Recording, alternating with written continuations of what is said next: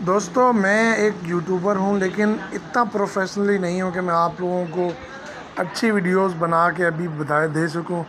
کیونکہ ہر بندہ ماں کے پیٹ سے نہیں سیکھتا، آہستہ آہستہ وہ اپنی ویڈیو میں امپرومنٹ لاتا ہے۔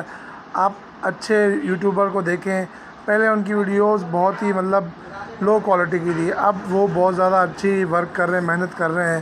تو میری کوشش بھی یہی ہے کہ میں اپنی ہر ویڈیو پر اچھے سے اچھے کوشش کروں اور لوگوں تک اپنے پیغام کو بالکل سادگی سے پہنچا سکوں۔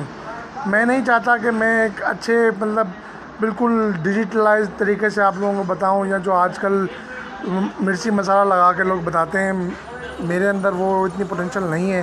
لیکن میں کوشش کروں گا کہ سچ بات کو آپ تک پہنچا سکوں۔ تو میرا چینل ہے دانش پارٹس والا، جس کے اوپر آپ کو ملیں گی موٹر سائیکل کے ریلیٹڈ ویڈیوز ان کے پارٹس کے ریلیٹڈ ویڈیوز اور ان کی ٹپس وغیرہ مینٹیننس کی، اس کے علاوہ پارٹس کے ریٹس وغیرہ۔